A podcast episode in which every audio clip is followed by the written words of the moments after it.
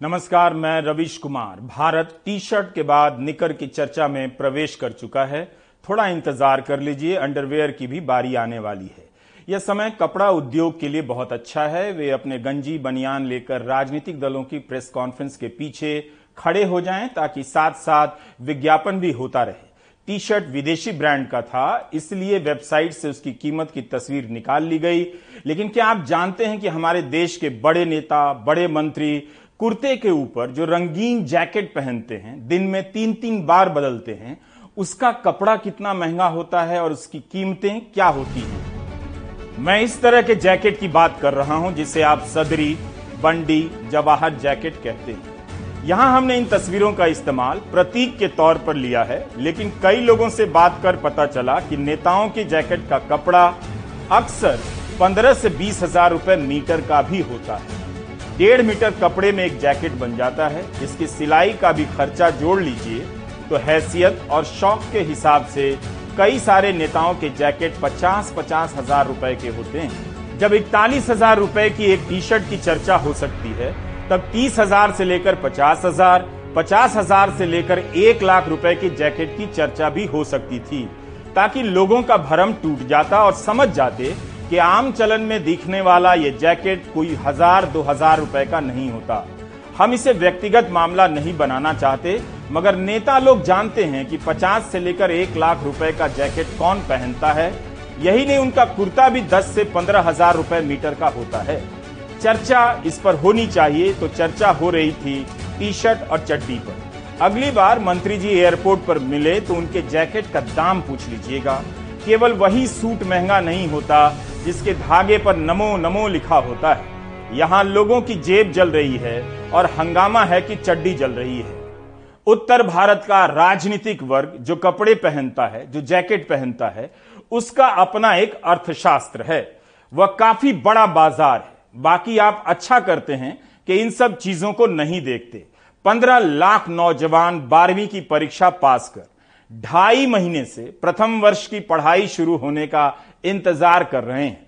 इस बार केंद्रीय विश्वविद्यालयों में एक राष्ट्रीय परीक्षा से प्रवेश की प्रक्रिया बनाई गई है। उस इम्तहान की ऐसी क्या तैयारी थी कि अभी तक उसकी प्रक्रिया पूरी नहीं हुई है? नतीजे नहीं आए हैं। साधारण सी बात है कि जब तैयारी नहीं थी तो अगले साल से लॉन्च हो सकती थी। लेकिन इस साल गाजे बाजे के साथ शुरू कर दिया गया कि एक देश, एक परीक्षा लागू होने जा रही है। दिल्ली विश्वविद्यालय ने सोमवार को एक पोर्टल लॉन्च किया। जो लोग सीयूईटी की परीक्षा में पास करेंगे, अब उन्हें इस नए पोर्टल पर रजिस्ट्रेशन कराना होगा। सीयूईटी के लिए अलग अलग कैटेगरी में 500 से लेकर 600 रुपए की फ़ीस दी जा चुकी है।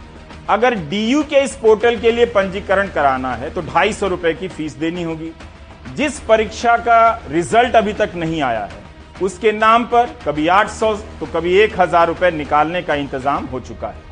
क्या सभी यूनिवर्सिटी इस तरह के पोर्टल लॉन्च करने जा रही हैं? पता नहीं। अब पता करने का काम थोड़ा आप भी कीजिए। इम्तहान देने के बाद अब यहाँ रजिस्ट्रेशन कराइए। ये तब कीजिएगा जब रिज़ल्ट आएगा। अभी रिज़ल्ट आया नहीं। यहाँ पर आप अपने कॉलेज और विषय को वरीयता के हिसाब से डालेंगे। मान लीजिए कि कहीं कोई सीट खाली रह जाती है और वो आपने नहीं भरी है, तब आप उस सीट के लिए एक हज़ार रुपया देकर दावा कर सकते हैं। यह सिस्टम नोटबंदी की याद दिला रहा है कि अगर जनता को लाइन में खड़ा कर दो तो उसे लगता है कि बहुत ज़रूरी काम के लिए लाइन में खड़ा कर दिया गया है।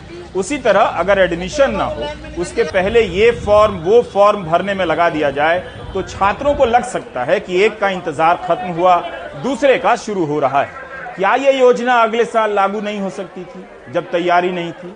छात्र इस वेबसाइट को ध्यान से भरें, गलती होने पर भारी नुकसान हो सकता है।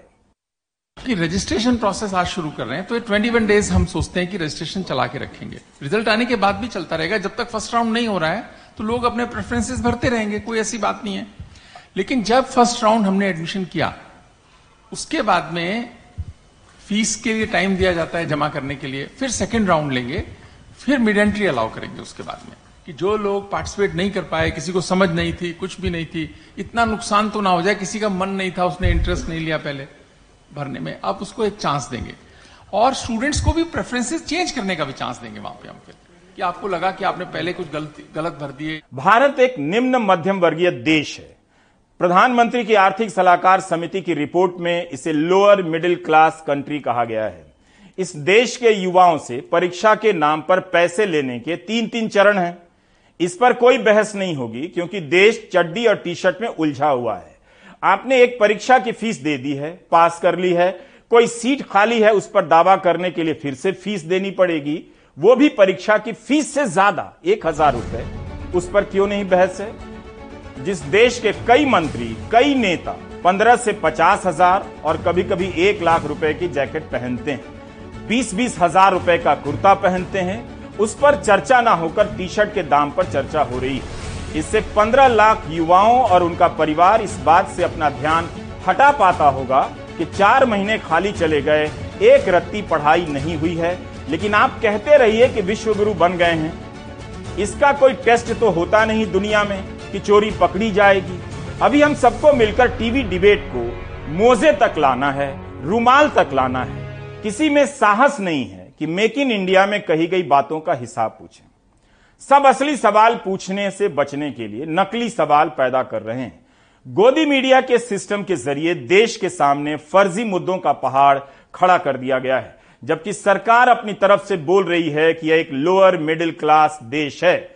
लेकिन इसके सरकारी कार्यक्रमों का खर्चा देखिए तो हर कार्यक्रम पिछले से ज़्यादा महँगा, आलिशान, भव्य नज़र आता है। विवेक देबरॉय प्रधानमंत्री की आर्थिक सलाहकार समिति के चेयरमैन। इनका बयान 9 सितंबर के फाइनेंशियल एक्सप्रेस में छपा है कि उन्हें निजी तौर पर हैरानी होगी कि अगले पाँच साल में भारत की अर्थव्यवस्था 6.5 प्रतिशत की दर से बढ़ती है। अनुमानों में कमी तो आरबीआई ने भी की। इस वित्त वर्ष के लिए आरबीआई ने कहा था कि विकास दर 7.8 प्रतिशत रहेगी। बाद में उसे घटाकर 7.2 प्रतिशत कर दिया गया। विवेक देबरॉय तो साढ़े छह प्रतिशत की बात अगले पाँच साल के लिए कह रहे हैं। फाइनेंशियल एक्सप्रेस में विवेक देबरॉय राज्यों को कसूरवार बता रहे हैं। बहुत चालाकी से इस बात को रख रहे हैं कि अगर आप राज्यों की हालत देखें तो नहीं लगता कि साढ़े छह प्रतिशत से आठ प्रतिशत की दिशा में विकास दर बढ़ने जा रही है। इनके अनुमानों की गाड़ी साढ़े छह प्रतिशत के प्लेटफॉर्म पर रुक जाती है। लगता है राज्यों की रेवड़ी की तरफ़ इसीलिए फोकस किया गया है ताकि पदयात्रा पर निकली अर्थव्यवस्था के लिए कोई केंद्र की तरफ़ ना देखे।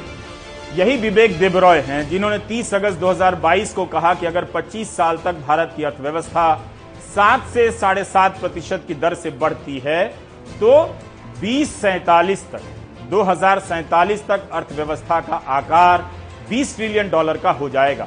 नौ दिन बाद बोल रहे हैं कि अगले पाँच साल में साढ़े छह प्रतिशत की दर से वृद्धि हो जाए तो बड़ी बात होगी।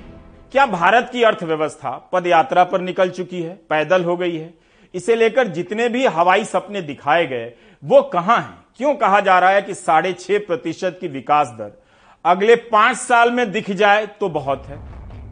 2014 में शेर इतना छाया हुआ था कि मेक इन इंडिया के लिए शेर को ही प्रतीक चिन्ह बनाया गया। उसके बाद 2016 में मुंबई में इसका एक शानदार और भव्य आयोजन हुआ। इन आयोजनों की भव्यता और उस पर खर्च होने वाले पैसे की परवाह न तब जनता ने की, न अब करती। है 2014 में लोगों की आँखें फटी रह गई होंगी कि अब कुछ होने वाला है। इतना बड़ा आयोजन हो रहा है तो ज़रूर कुछ होगा। आठ साल बाद रिज़ल्ट तो पूछ ही सकते हैं कि उसका क्या हुआ। ये जो शेर बनाया गया था कल पुर्जों वाला, इसमें कभी जान आई भी या नहीं? मैन्युफैक्चरिंग में भारत शेर बनने वाला था, क्या बना? क्या आप जानते हैं कि भारत सरकार ने तय किया था कि 2022 तक जीडीपी में मैन्युफैक्चरिंग सेक्टर की हिस्सेदारी 25 प्रतिशत तक हो जाएगी। 2022 आ गया है। यह कितने प्रतिशत पर पहुँची है, पूछिए। उस समय इस आलिशान कार्यक्रम में दावा किया जाता था कि 10 करोड़ नई नौकरियाँ पैदा की जाएँगी। क्या पैदा हो गई? किसे मिली हैं वो नौकरियाँ? पिछले साल अगस्त की तुलना में इस अगस्त में निर्यात में डेढ़ प्रतिशत की कमी आ गई है। अगर मेक इन इंडिया कामयाब होता तो शायद ये कमी ना आती। जबकि इसी दौरान आयात में छत्तीस दशमलव आठ प्रतिशत की वृद्धि हुई है।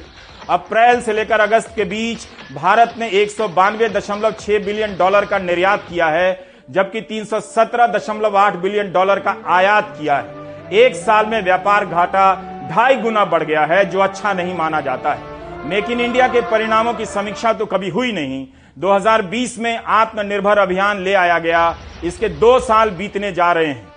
दो साल और बीत जाएँगे तो कहीं आत्म त्याग अभियान ना लॉन्च हो जाए कि बनाने, बेचने की ज़रूरत क्या है। अब त्याग कीजिए।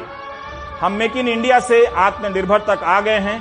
पर्दे बदलते रहिए, मगर घर की हालत ठीक नहीं हो रही। प्रधानमंत्री का यह भाषण सितंबर 2014 का है। सारी दुनिया एशिया की तरफ़ नज़र कर रही है। पूरी विश्व को कोई जगह, विश्व ढूंढ रहा है। मुझे निमंत्रण देने के लिए समय बर्बाद करने की आवश्यकता नहीं है। मुझे सिर्फ़ उसको एड्रेस देने की कोशिश करने की ये जगह है। वो आने के लिए तैयार है, पूरा विश्व आने के लिए तैयार है। लेकिन उसे पता नहीं है, एशिया में जाए तो कहाँ जाए। और फिर वो सोचता है, जहाँ लोकतंत्र है,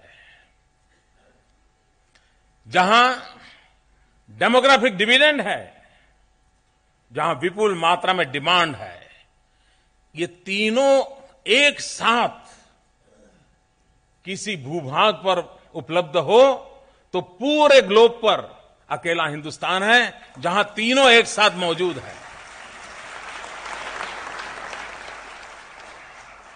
जो इन तीनों का सकारात्मक रूप से उपयोग करता है,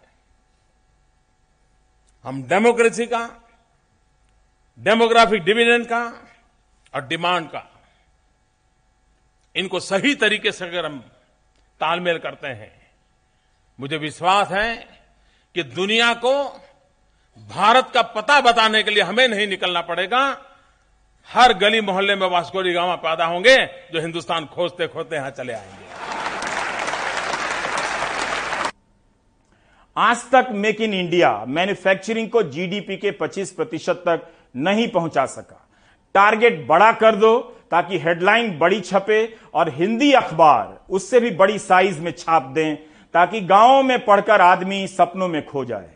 दस करोड़ रोज़गार देने का ऐलान हुआ था। उम्मीद है सबको मिल गया होगा।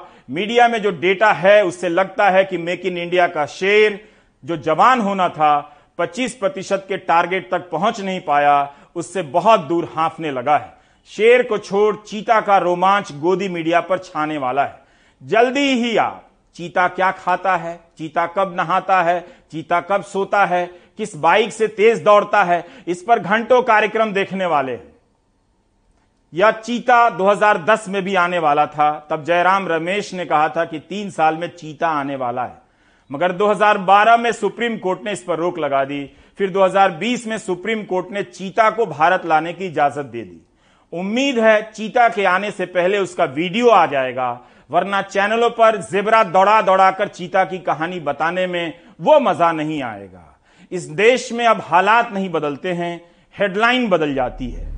उमर खालिद, इस प्रतिभाशाली छात्र का जीवन जेल के अंधेरे कमरों में बंद कर दिया गया है। दो साल से जमानत का इंतज़ार कर रहे उमर ने रोहित कुमार को पत्र लिखा है कि जेल में शाम होती है तब कुछ कैदियों के लिए उजाला होता है।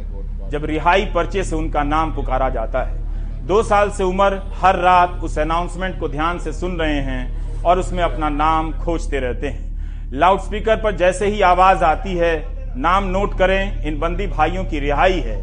उमर को लगता है एक दिन उसका भी नाम पुकारा जाएगा। उमर ने लिखा है कि कितने ही कानून हैं जो ब्रिटिश राज की याद दिलाते हैं, लेकिन बातें हो रही हैं कि हम ब्रिटिश काल की निशानियों से मुक्ति पा रहे हैं। क्या लोग नहीं देख पाते हैं कि राउलेट एक्ट और यूएपीए एक्ट में कोई अंतर नहीं लगता। हमारे जैसे कई लोग बिना ट्रायल के ही महीनों से जेल में बंद हैं। पता नहीं ट्रायल कब शुरू होगी। यूएपीए लगाकर हमें कई साल तक जेल में रखा जा सकता है। दोष साबित करने की अब ज़रूरत भी नहीं लगती। जेल में भी अधिकारी पूछते हैं, उमर, तुम्हें बेल क्यों नहीं मिल रही है?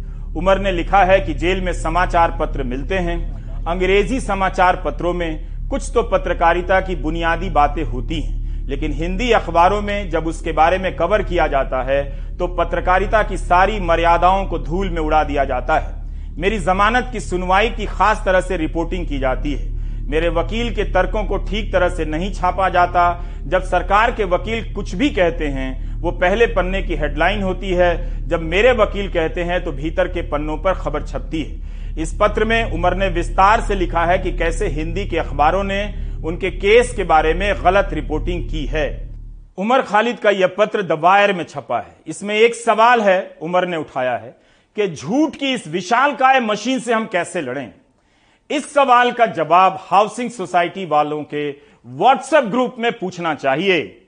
झूठ ही इस समय का सबसे बड़ा सच है। गोदी मीडिया को अगर झूठ बोलने से रोका जाएगा तो उसके एंकर खुद ही रेत खाने लग जाएँगे। इसलिए उनके मानवाधिकार के लिए ज़रूरी है कि उन्हें झूठ बोलने दिया जाए। भारत में जल्दी ही एक केंद्रीय झूठ अधिकार आयोग बनेगा, जो सच बोलने पर लोगों को सजा देगा। उसके बनने तक दूसरी संस्थाएँ उसके बदले काम करती रहेंगी। गोदी मीडिया के झूठ से लड़ना हर दिन मुश्किल होता जा रहा है। उमर खालिद की निराशा समझ आती है। आज प्रेस क्लब में उमर खालिद और अन्य राजनीतिक कैदियों की रिहाई को लेकर एक प्रेस कॉन्फ्रेंस हुई। इसमें पूर्व जस्टिस संजना प्रकाश बुकर पुरस्कार विजेता गीतांजलि श्री पत्रकार चिंकी सिन्हा भी शामिल हुई। मुख्तलिफ़ हालात गुजरे उसके बावजूद उसकी हिम्मत और हौसले में किसी किस्म की कोई कमी नहीं है। कि जिस तरह की लड़ाई वो लड़ रहा है दलितों के लिए आदिवासियों के लिए माइनॉरिटीज के लिए उस लड़ाई में ये मरहला तो आना है जेल का। लेकिन ये अंदाज़ा नहीं था कि वो इतना लंबा हो जाएगा। ठीक एक काम उम्र खालिद कर रहे थे खालिद सैफी गुलफिशाम बाकी तमाम लोग। वो कोई राज्य को उखाड़ फेंकने का युद्ध नहीं कर रहे थे। ये बात बहुत स्पष्ट है। उमर खालिद व दूसरों को रिहा किया जाए स्वाभिमान से अपने देश में गुजर बसर करने दिया जाए। आवाज़ उठाने की सजा। सजा इतनी लंबी कि जमानत तक नहीं मिली। दो साल से ज़िंदगी सलाखों के पीछे गुजर रही है। लेकिन बाहर उम्र के साथ खड़े होने वालों की कमी नहीं। माँ की आँखों में आँसू नहीं, रोष है। बेटे की रिहाई के लिए आवाज़ काँप नहीं रही, बल्कि उसमें एक खनक है। आज के नौजवानों से मैं यही कहना चाहती हूँ कि वो अपने दिल से जालिमों का और इन तमाम जो फाशिस्ट कुतें हैं, इनका खौफ अगर वो अपने दिल से निकाल देंगे तो उनके अंदर वो हिम्मत और ताकत आएगी, जिससे वो इनसे लड़ने के लिए तैयार हो सके। उपन्यासकार गीतांजलि श्री भी मंच पर रही। चंद पंक्तियों के ज़रिए उन्होंने देश की दशा और उम्र को लेकर अपनी भावनाओं का इजहार कर दिया। उमर खालिद कानून के नाम में दो साल से जेल में बंद हैं। अदालत कहती है कि वो इतने खतरनाक अपराधी हैं कि जमानत पर भी उन्हें रिहा नहीं किया जा सकता। पर अदालतों को उमर खालिद के मामले की सुनवाई करना और न्याय करना ज़रा भी ज़रूरी नहीं लगता। हमारा अफसोस और हमारी चिंता ये भी है कि उमर खालिद अकेले नहीं हैं, कानून के नाम में हो रहे इस अन्याय का शिकार होने वालों में।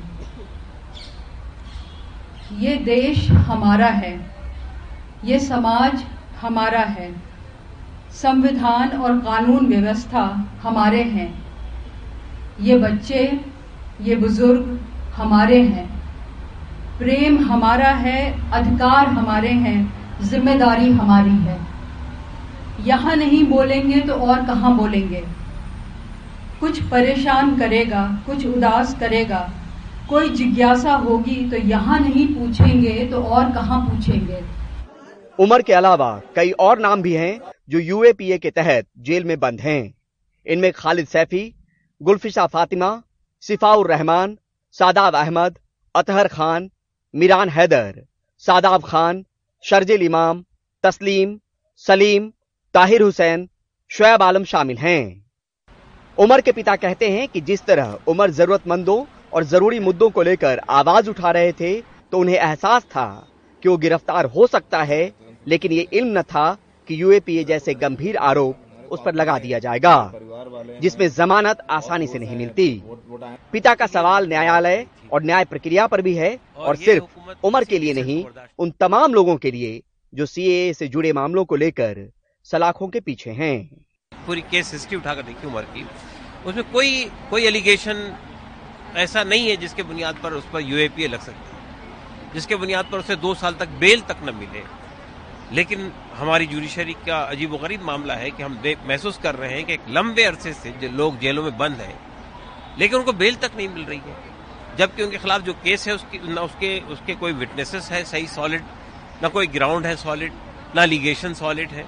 लेकिन बहरहाल आपने दो साल तक के एक एक नौजवान लड़के को, जिसके अपने जज्बात है, अपना हौसला है, अपनी एक यानी एक चीज़ों को देखने की एक नया रुख है उसको आपने जेल में डाल दिया दो साल तक के।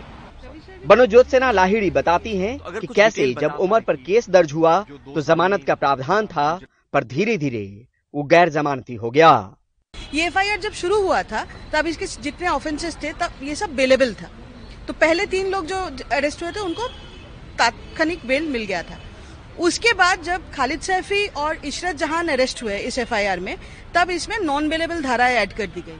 और उसके बाद मई में जब मिरान हैदर और सफूरा अरेस्ट हुए तब यूएपीए का चार सेक्शन इसमें इंक्लूड हो गया। तो बेलेबल से शुरू हुआ एक एफआईआर अल्टीमेटली चलते चलते टेरर केस बन गए। जो लोग यहाँ नहीं आए उनके संदेश उमर के समर्थन में आए।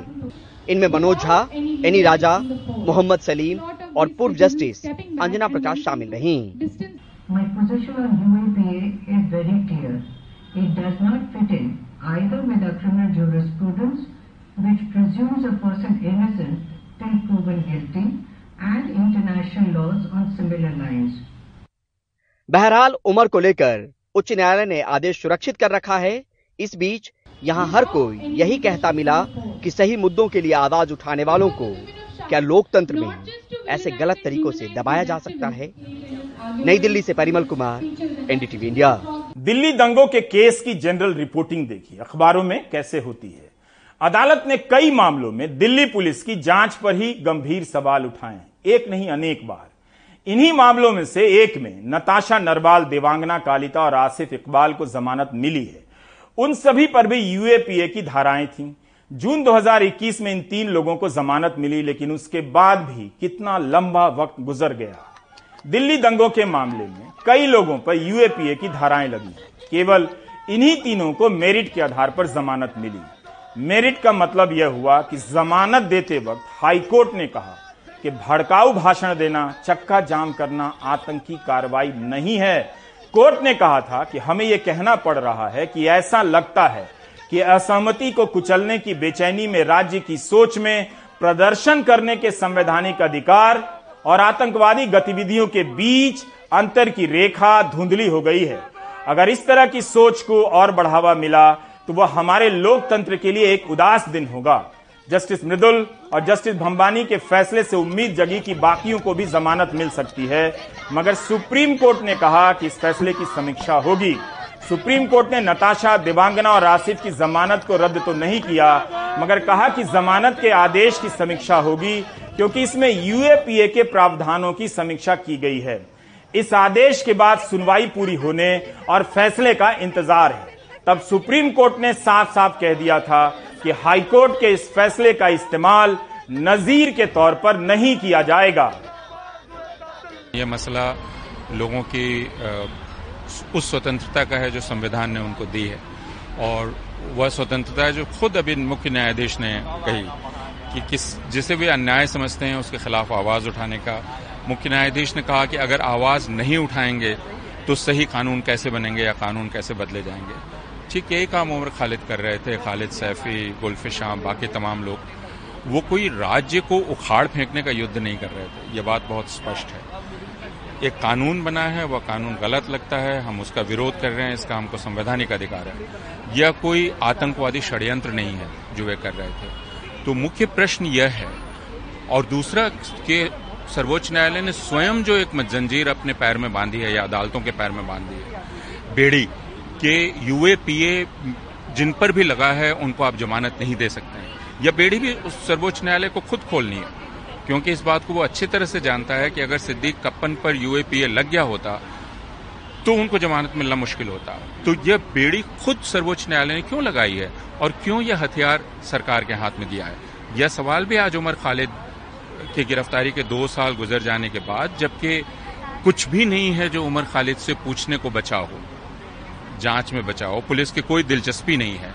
इसका मतलब दिलचस्पी सिर्फ़ उमर खालिद, गुलफिशा, खालिद सैफी, मीरान, ऐसे लोगों को जेल में रखने की है, जिससे सबक सिखाया जा सके उन तमाम लोगों को। जो इस सरकार जिसे वे गलत समझते हैं, उसका विरोध करना चाहते हैं, यह है जो हम आपके साथ करेंगे। लंपी नाम की बीमारी से कितनी गायें और भैंसों की मौत हो गई है? इसकी सरकारी संख्या कुछ और है, मीडिया रिपोर्ट में कुछ और। हिमांशु बता रहे हैं कि तेरह राज्यों में यह बीमारी फैल चुकी है। किसानों की लाखों रुपए की गायें और भैंसें मर गई हैं। सरकारी आंकड़ा है कि पचहत्तर हज़ार से ज़्यादा मवेशियों की मौतें हुई हैं। दस लाख से ज़्यादा मवेशी इसकी चपेट में हैं। लंपी के कहर की भयानक तस्वीर। कई जगह तो लंपी पीड़ित गायों को खुले में फेंक दिया गया है। गड्ढा खोदा है, लेकिन गायों को पूरी तरह से दफनाने का समय ही नहीं मिला है। इतनी बड़ी संख्या में गायों की मौत हो रही है। सीकर में फतेहपुर का ये पिंजरापौल गौशाला।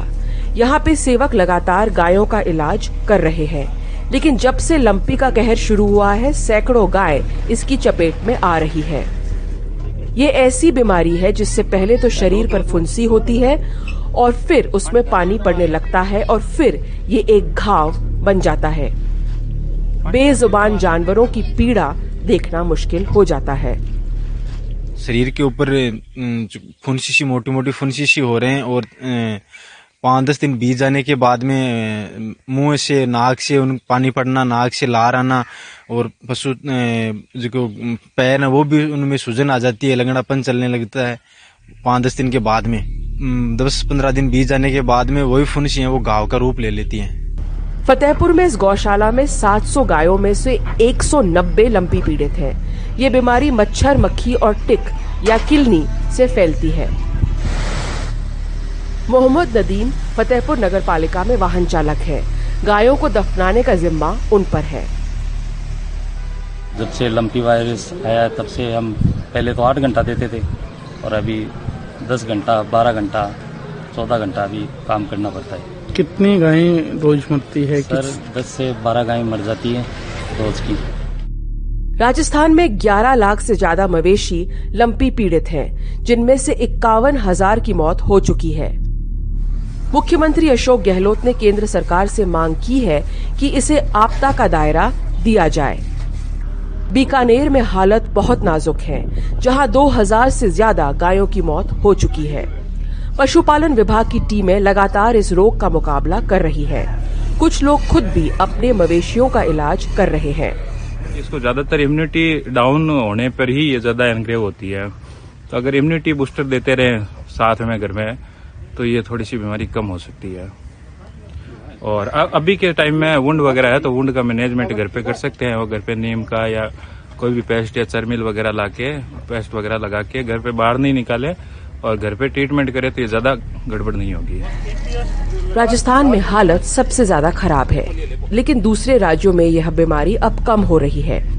सरकार ने रिंग वैक्सीनेशन के ज़रिए इस बीमारी को और फैलने से रोकने की पहल शुरू की है। तेरह प्रदेश में इस समय बीमारी है। और आप कह सकते हैं थोड़ा डिक्लाइन ट्रेंड है। पिछले अगर दो तीन दिन में देखेंगे, जिस तरह से ये फैली राजस्थान को छोड़ दे तो बाकी प्रदेशों में। एक तो हमने इसको कंट्रोल किया करने का प्रयास किया जैसे उत्तर प्रदेश को आप देखेंगे तो वेस्टर्न यूपी तक सीमित रहा है। रिंग वैक्सीनेशन करके हमने इसको रोकने का प्रयास किया। अब सरकार की कवायद मवेशियों को टीका देने की प्रक्रिया और तेज करने की है। मवेशियों को गोट वैक्सीन दिया जा रहा है, जो असरदार माना जा रहा है। भारत सरकार ने राज्य सरकारों को आगाह किया है कि लुम्पी स्किन डिज़ीज़ के मामले जहाँ जहाँ भी तेज़ी से बढ़ रहे हैं, वहाँ पर मवेशियों के वैक्सीनेशन की प्रक्रिया को और तेज किया जाए, साथ ही किसानों को और पशुपालकों को सजग किया जाए कि अगर उनके यहाँ कोई मवेशी बीमार होता है तो उसे तत्काल पास के पशु अस्पताल या पशु विशेषज्ञों के पास ले जाएँ।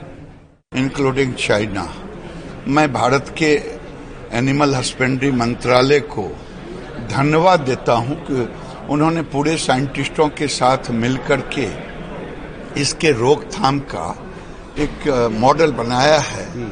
गोट पॉक्स और सी पॉक्स और अन्य दवाओं को मिलकर के मुझे लगता है कि रोकने में सफल होगा और ये हमारे लिए चुनौती है।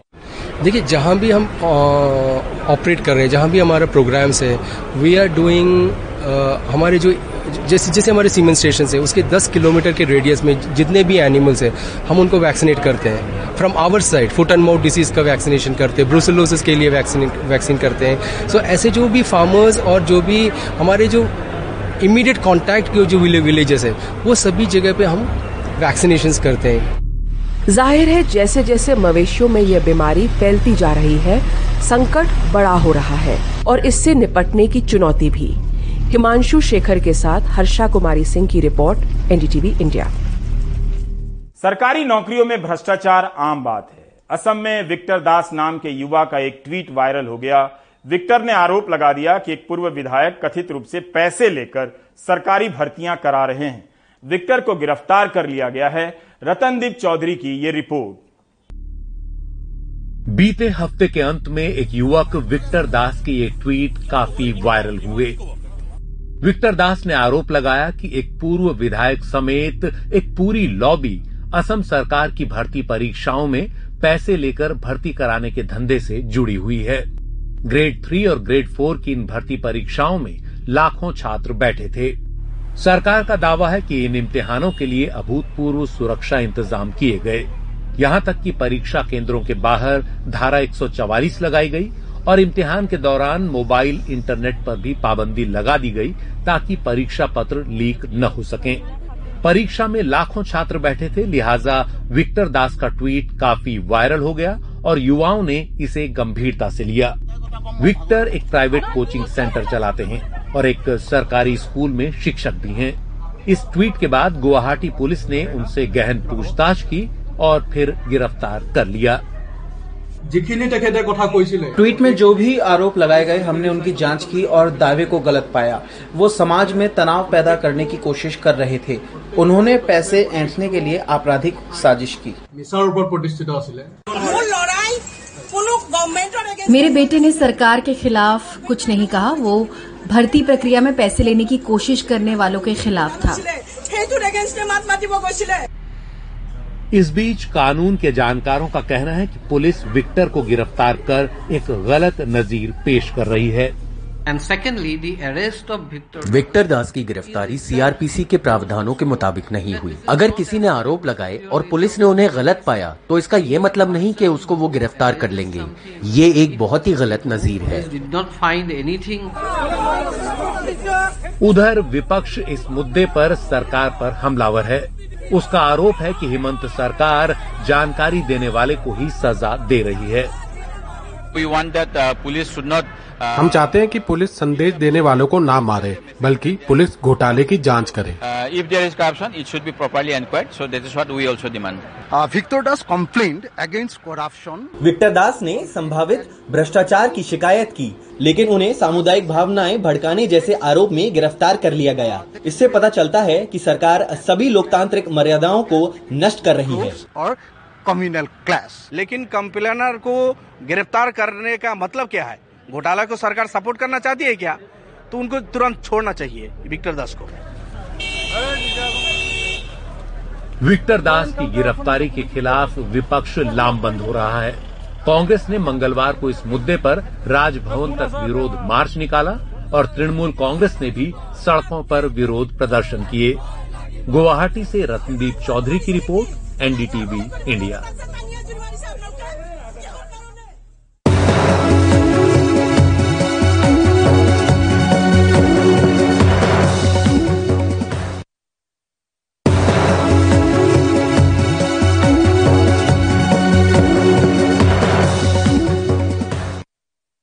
महँगाई सात प्रतिशत पर पहुँच गई है। सब्जियों के दाम में तेरह प्रतिशत की वृद्धि है।